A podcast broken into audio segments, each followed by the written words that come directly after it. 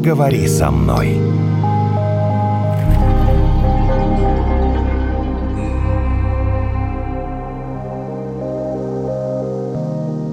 У нас сегодня тема, только я ее немножко переименовал, Наташа, с твоего позволения. Так. Я жертва насилия, куда обратиться и как пережить? Ну, то есть мы говорим все-таки о таком насилии физическом, скажем так, да? Не моральном в данном случае. Да. Да? Да. Потому что бывает же еще моральное насилие, но это такая скорее отдельная тема, чем... Смотри, много раз нам с тобой говорили о том, что моральное насилие ничуть не менее, Ну, да, да, да, да. чем физическое. Но хотелось бы на физическом остановиться. Да. Просто на физическом Ну, я просто сразу да. говорить, потому что это такая отдельная серьезная тема именно физического насилия.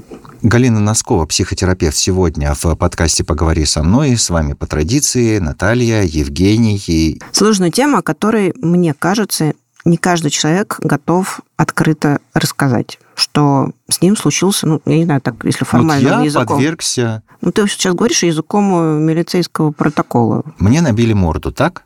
Или Мне- меня Она мне изнасиловали. набила морду.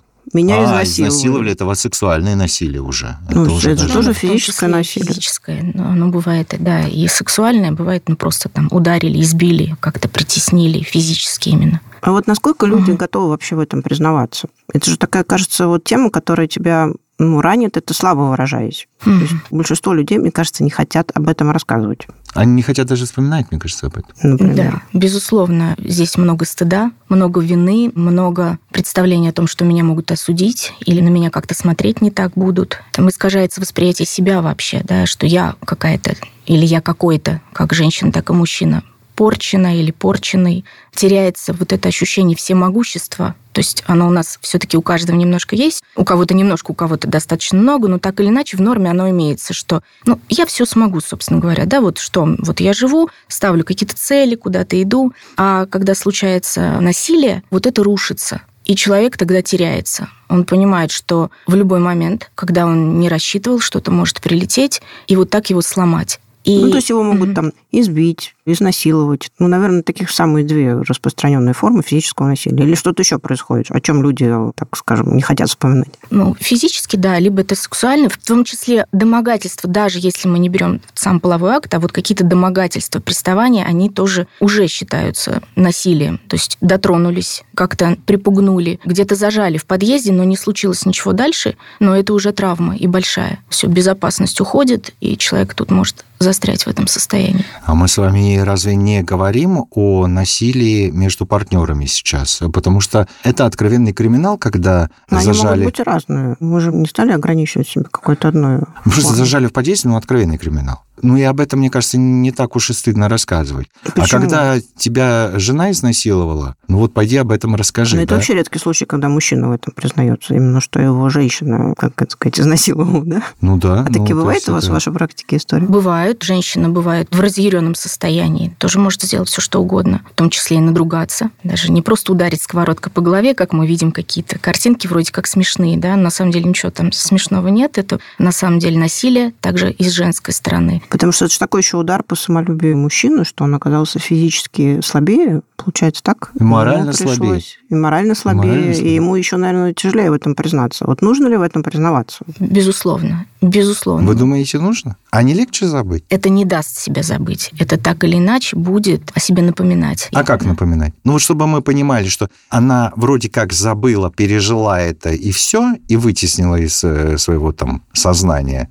Но Но могут быть, например, бесконечные головные боли непонятного происхождения. Да? То есть включается психосоматика. Может быть апатия и даже депрессия, когда ничего не мило, да? как будто бы мне жизнь не радует. Хотя все вроде бы в достатке, все имеется. Может быть посттравматическое стрессовое расстройство, когда фобии, панические атаки, какие-то приступы неопределенного страха человек накрывает, и это постоянно где-то достаточно какого-то триггера, чего-то напоминающего об этом событии, и все, психика поехала. Ну, то есть тебе кажется, вот к вопросу о том, Жень, к твоему, можно ли это забыть? То есть тебе кажется, что ты вроде бы забыл, а оно тебя потом догоняет. То есть, может быть, ты себя и там сделал вид, что ничего не произошло. Все, я живу дальше, все, вот оно ну да. осталось ну в прошлом. Но это кажется самым легким путем просто. Ну да, ну оно все равно так или иначе, там, с, тобой, с тобой там произойдет какая-нибудь вот как паническая атака, и тебе покажется, что у тебя там сердечный приступ или еще что-либо, а на самом деле это тебя накрыла вот та история. Та да? история. Как еще бывает? Бывает так, что человек не то, что он как бы осознанно специально это вот так вытеснил,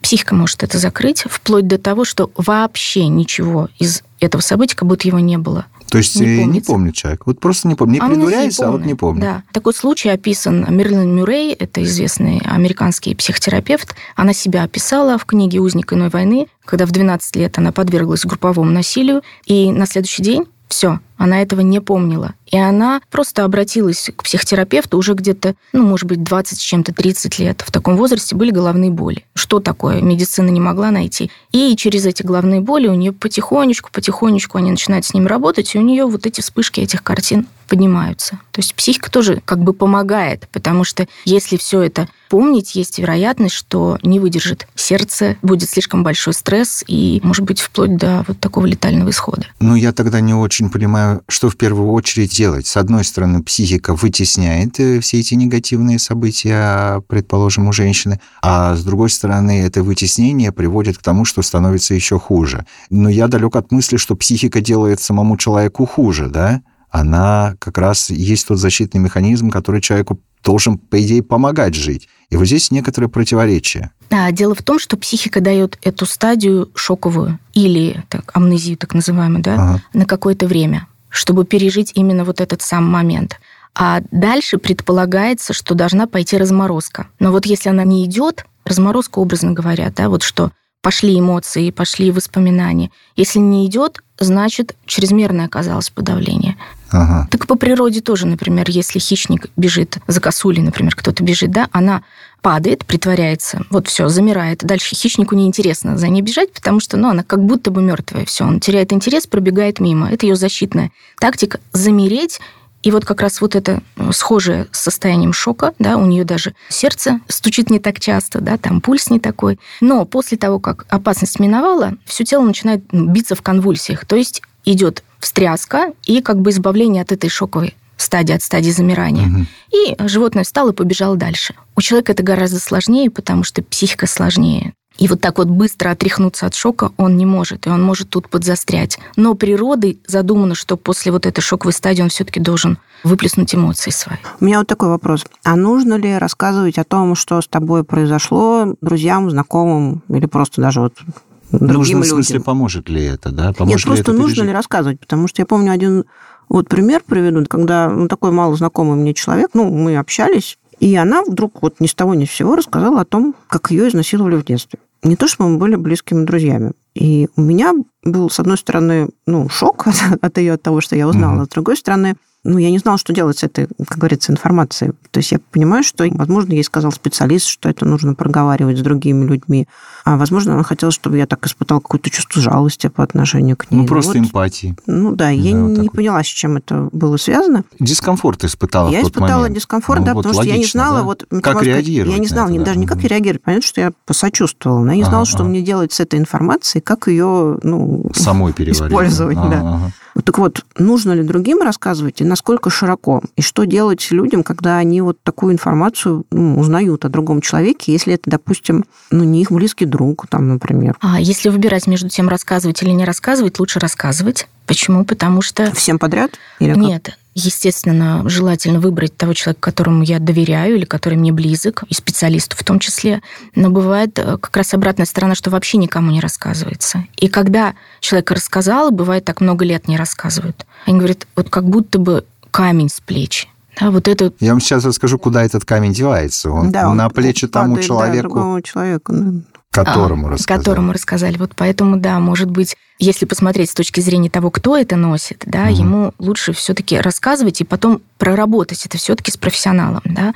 Но если, допустим, мне это рассказали, нам же хочется сразу что-то сделать, как-то, ну, как помочь, да, да как-то отреагировать. В таких случаях, как и в любых других каких-то тяжелых, да, мы просто можем предъявиться, сказать, что я сейчас чувствую, что со мной происходит, сказать, что даже я в замешательстве, я не знаю, чем тебе здесь помочь. Вот честно просто сказать. Угу. И я могу с тобой просто сейчас вот рядом здесь побыть, подержать тебя за руку, если тебе это нужно. Другой помощи не могу оказать тебе, да, могу только представить, как это было, но я сама не проживала, и до конца, конечно, я не представлю. Ну, то есть вот просто честно, как есть, сказать. И если нам хочется поддержки, если вдруг меня это выбило напрочь из колеи... Вот как Наташа рассказывает. Да, желательно все-таки тогда где-то это потом проработать. Ну, понятно, mm-hmm. что получается такой замкнутый mm-hmm. круг. Я понимаю, что ему нужно это об этом рассказать и таким образом, как это сейчас говорится, принять э, ситуацию. Потому что я так понимаю, что чем больше ты это проговариваешь, тем больше тебе кажется это каким-то просто фактом из твоей биографии, а не там драмой или там еще чем-то.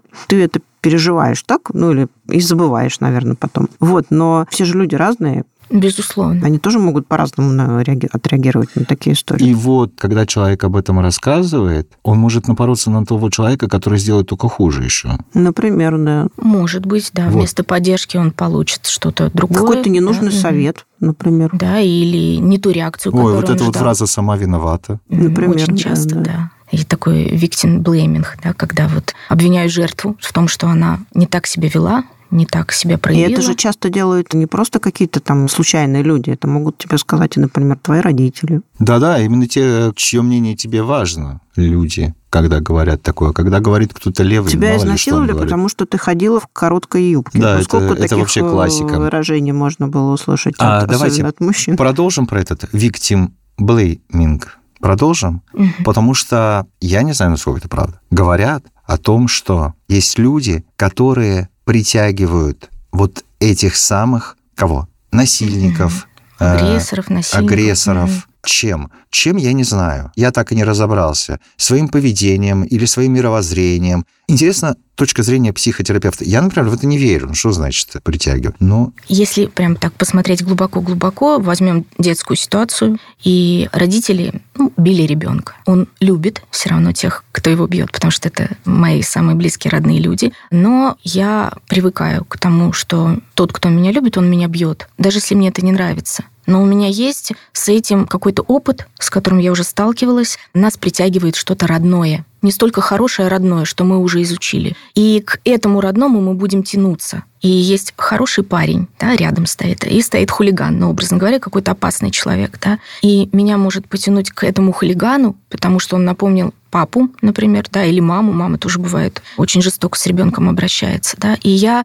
скорее всего, на него обращу внимание. То есть я выберу его, я к нему буду ближе, я к нему буду расположена, и я буду с ним такой хорошей девочкой, чтобы заслужить его любовь. Это другим человеком тоже считывается, да, что вот как бы так для меня, как будто стараются. И это особенно ярко проявляется в домашнем насилии, когда вот такая хорошая девочка находит себе, ну, образно говоря, хулигана, да, и вот они как бы встретились и проиграли, и он тоже в свое время проигрывает вот эту родительскую драму. То есть они воссоздали ту модель, которую они видели в семье. Только он взял сценарий, ушел как защитный сценарий тоже агрессор. Мне как спастись в этой семье? Мне самому надо стать агрессором, чтобы отпор дать. Да, вот он выбрал такую форму защиты. А она выбрала форму защиты стать покорной, да, потому что когда я, там, папа пришел буянин, там мне говорят, тише, тише, тише. И я привыкаю себя зажимать или заслуживать любовь где-то, подойти с улыбочкой, что-то сделать, да, то есть у меня вот такое поведение формируется. И потом такие люди встречаются друг друга, они узнают. Он узнал в ней кого-то, например, мамино поведение, а она узнала в нем папино поведение.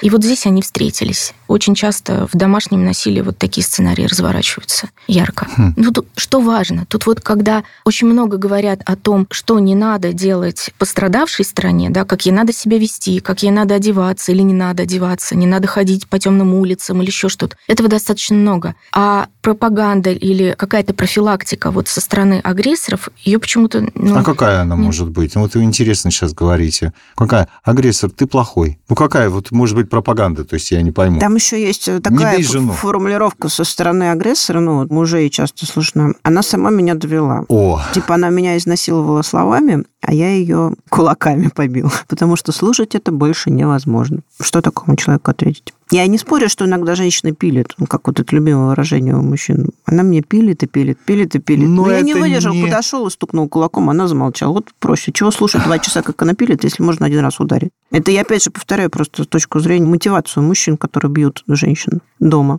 Тут, как правило, что бы женщина ни сказала, даже самые золотые слова, они не будут услышаны. Здесь уже нужны какие-то действия. То есть если уже случилось насилие, уже случилось Нет, какой-то нет, а как удар. объяснить мужчине, вот, что нельзя бить? Вот вы сказали, что нужна пропаганда антинасилия. А пропаганда в чем может заключаться? В том, что вот такие случаи, ну, их обычно замалчивают, и мужчина остается вроде как продолжал насилие, так и продолжает. Мгм. И вот это все скрывается. И как раз, наверное, профилактика, она могла бы заключаться в том, чтобы более смело вскрывать вот такие ситуации, вот такие случаи. Так А, это же ну, что- не изменит ничего. Если вы же сами говорите, что нужно же, наверное, объяснять людям. Безусловно, и как- какая-то работа, ну, передачи, которые ведутся, да, рассказываются про ответственность, которую несет человек. Ну, тут, смотря, опять же, как, если мы берем агрессора, да, смотря кто он. Если психопатичная личность, уже из ряда клинического случая, где вообще нет эмпатии, где нет совести, можно сказать, что Все же это редкость, да? Да. Все Ну, же нет. редкость. Ну, Ну, ладно, вот чаще так вот, это чтобы, бытовуха. а, обычный Да. мужик, мужик как мужик. Просто вот это... Она не может сказать не потому, что он при статусе, естественно. Это все внешние такие запугивания, что ты Ага. все равно ничего не добьешься, у меня много денег, я в суде детей отсужу, ты останешься без всего и так далее. Да? Естественно, это сама позиция более слабая по отношению к супругу, например, да, если мы говорим мужчина-женщина. Просто заученная роль, что я как будто бы ничего не могу сделать. Мгм. И тогда дополнительные его атрибуты, какие-то его власти, да, они как будто бы для меня являются вот таким устрашающим моментом. Я на них опираюсь. Мгм. Так может просто проще пойти на курсы бокса и врезать ему в ответ. Кстати, Так, вариант. чтобы было вариант, заметно. да. Вариант, ну, для меня, например, все-таки лучший вариант это дистанция после физической расправы, дистанции и обозначение твердых границ, да, что будет в следующий раз. Хотя для меня, например, следующего раза быть не должно вообще, в принципе. Если это жестокое избиение, какой может Как быть это не раз? должно? Он на коленях с утра стоит, понимаешь, и говорит, больше не повторится никогда, я люблю тебя. И вообще ты единственное, ты же знаешь, все, что я делаю, это для тебя и для наших детей. Посмотри, какие у нас чудесные с тобой воспоминания. Давай фоточки посмотрим. Не, подруги еще говорят, ну, побила, вечером побил, с утра этот бриллиантик подарил. Ну, Ну, так- это из такая, да, такая сделка, как бы, да, Ага. через мое тело, которое страдает. В общем, не прощать. Здесь это очень тяжело просто сказать, это же нужно голову менять, да, это прям сразу бегом менять настройки Само восприятие ситуации. того, что происходит, да. Для того, чтобы видеть по-другому, надо вылезти из этой системы, потому что сама система, она погружает, когда человек каждый раз говорит такое, что-то, ты сама виновата, или тебе показалось, да, такой газлайтинг, когда на самом деле ничего не было, ты что придумываешь, да, и она начинает думать, может, правда, со мной что-то не так. Интересный момент, на котором вы остановились по поводу семейных отношений, которые потом продолжаются в следующих. А как-то могут молодые люди это взять и остановить вот э, сами?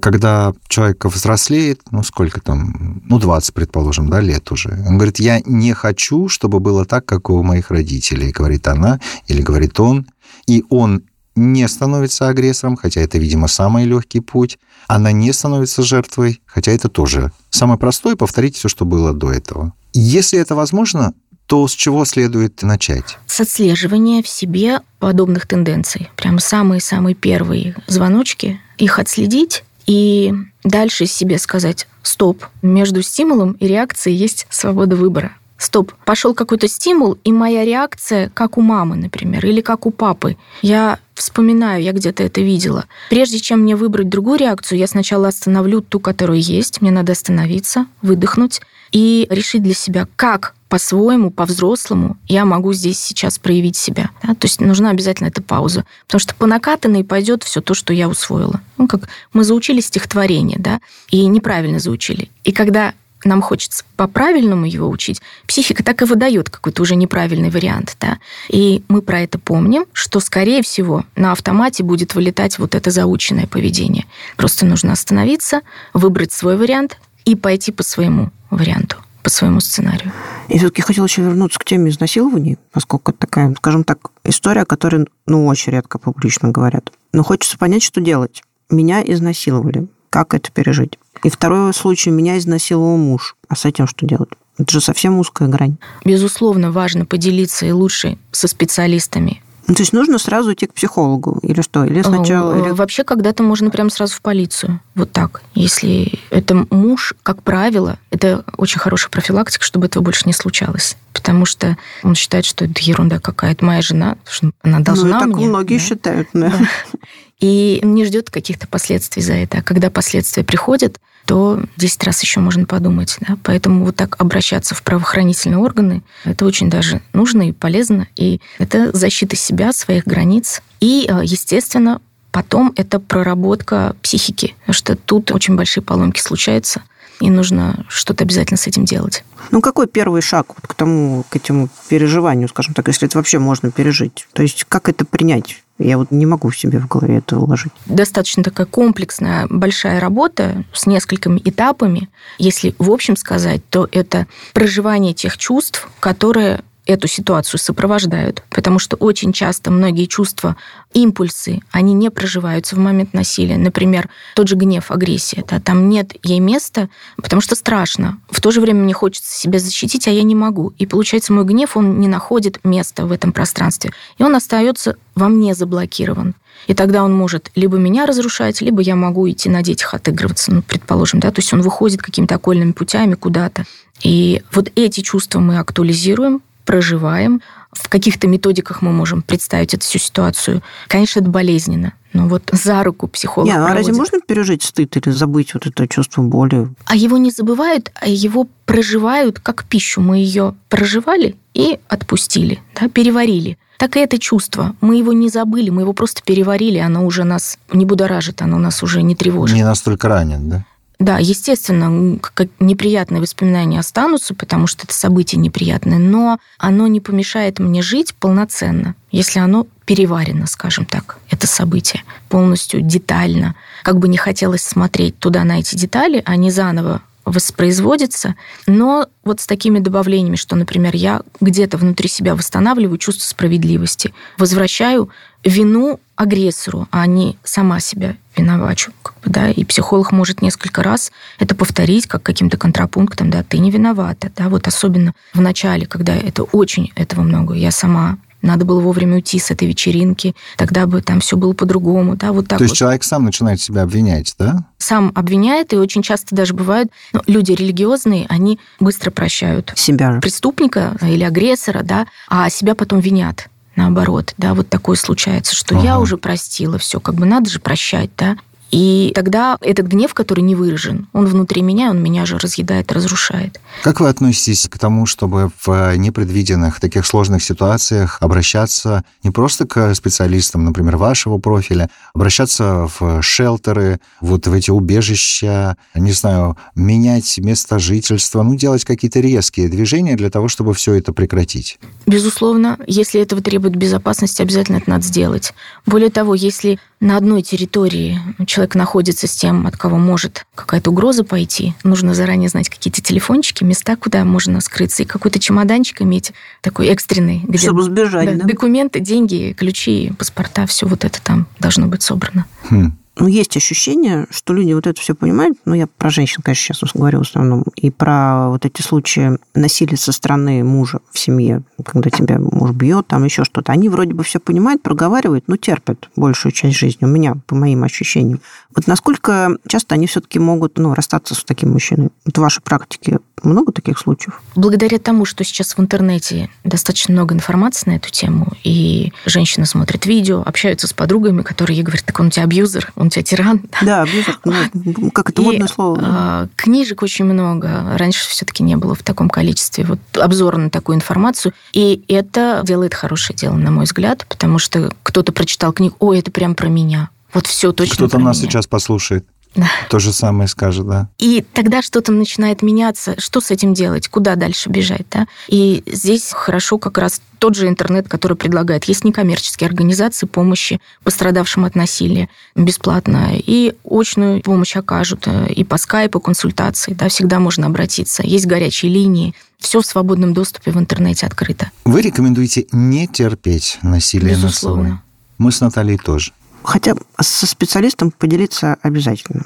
Подкаст «Поговори со мной», и мы благодарим Галина Носкова, психотерапевт. Сегодня у нас в студии мы с вами, Наталья и Евгений. Встречаемся через неделю. Не забывайте подписываться на наш телеграм-канал.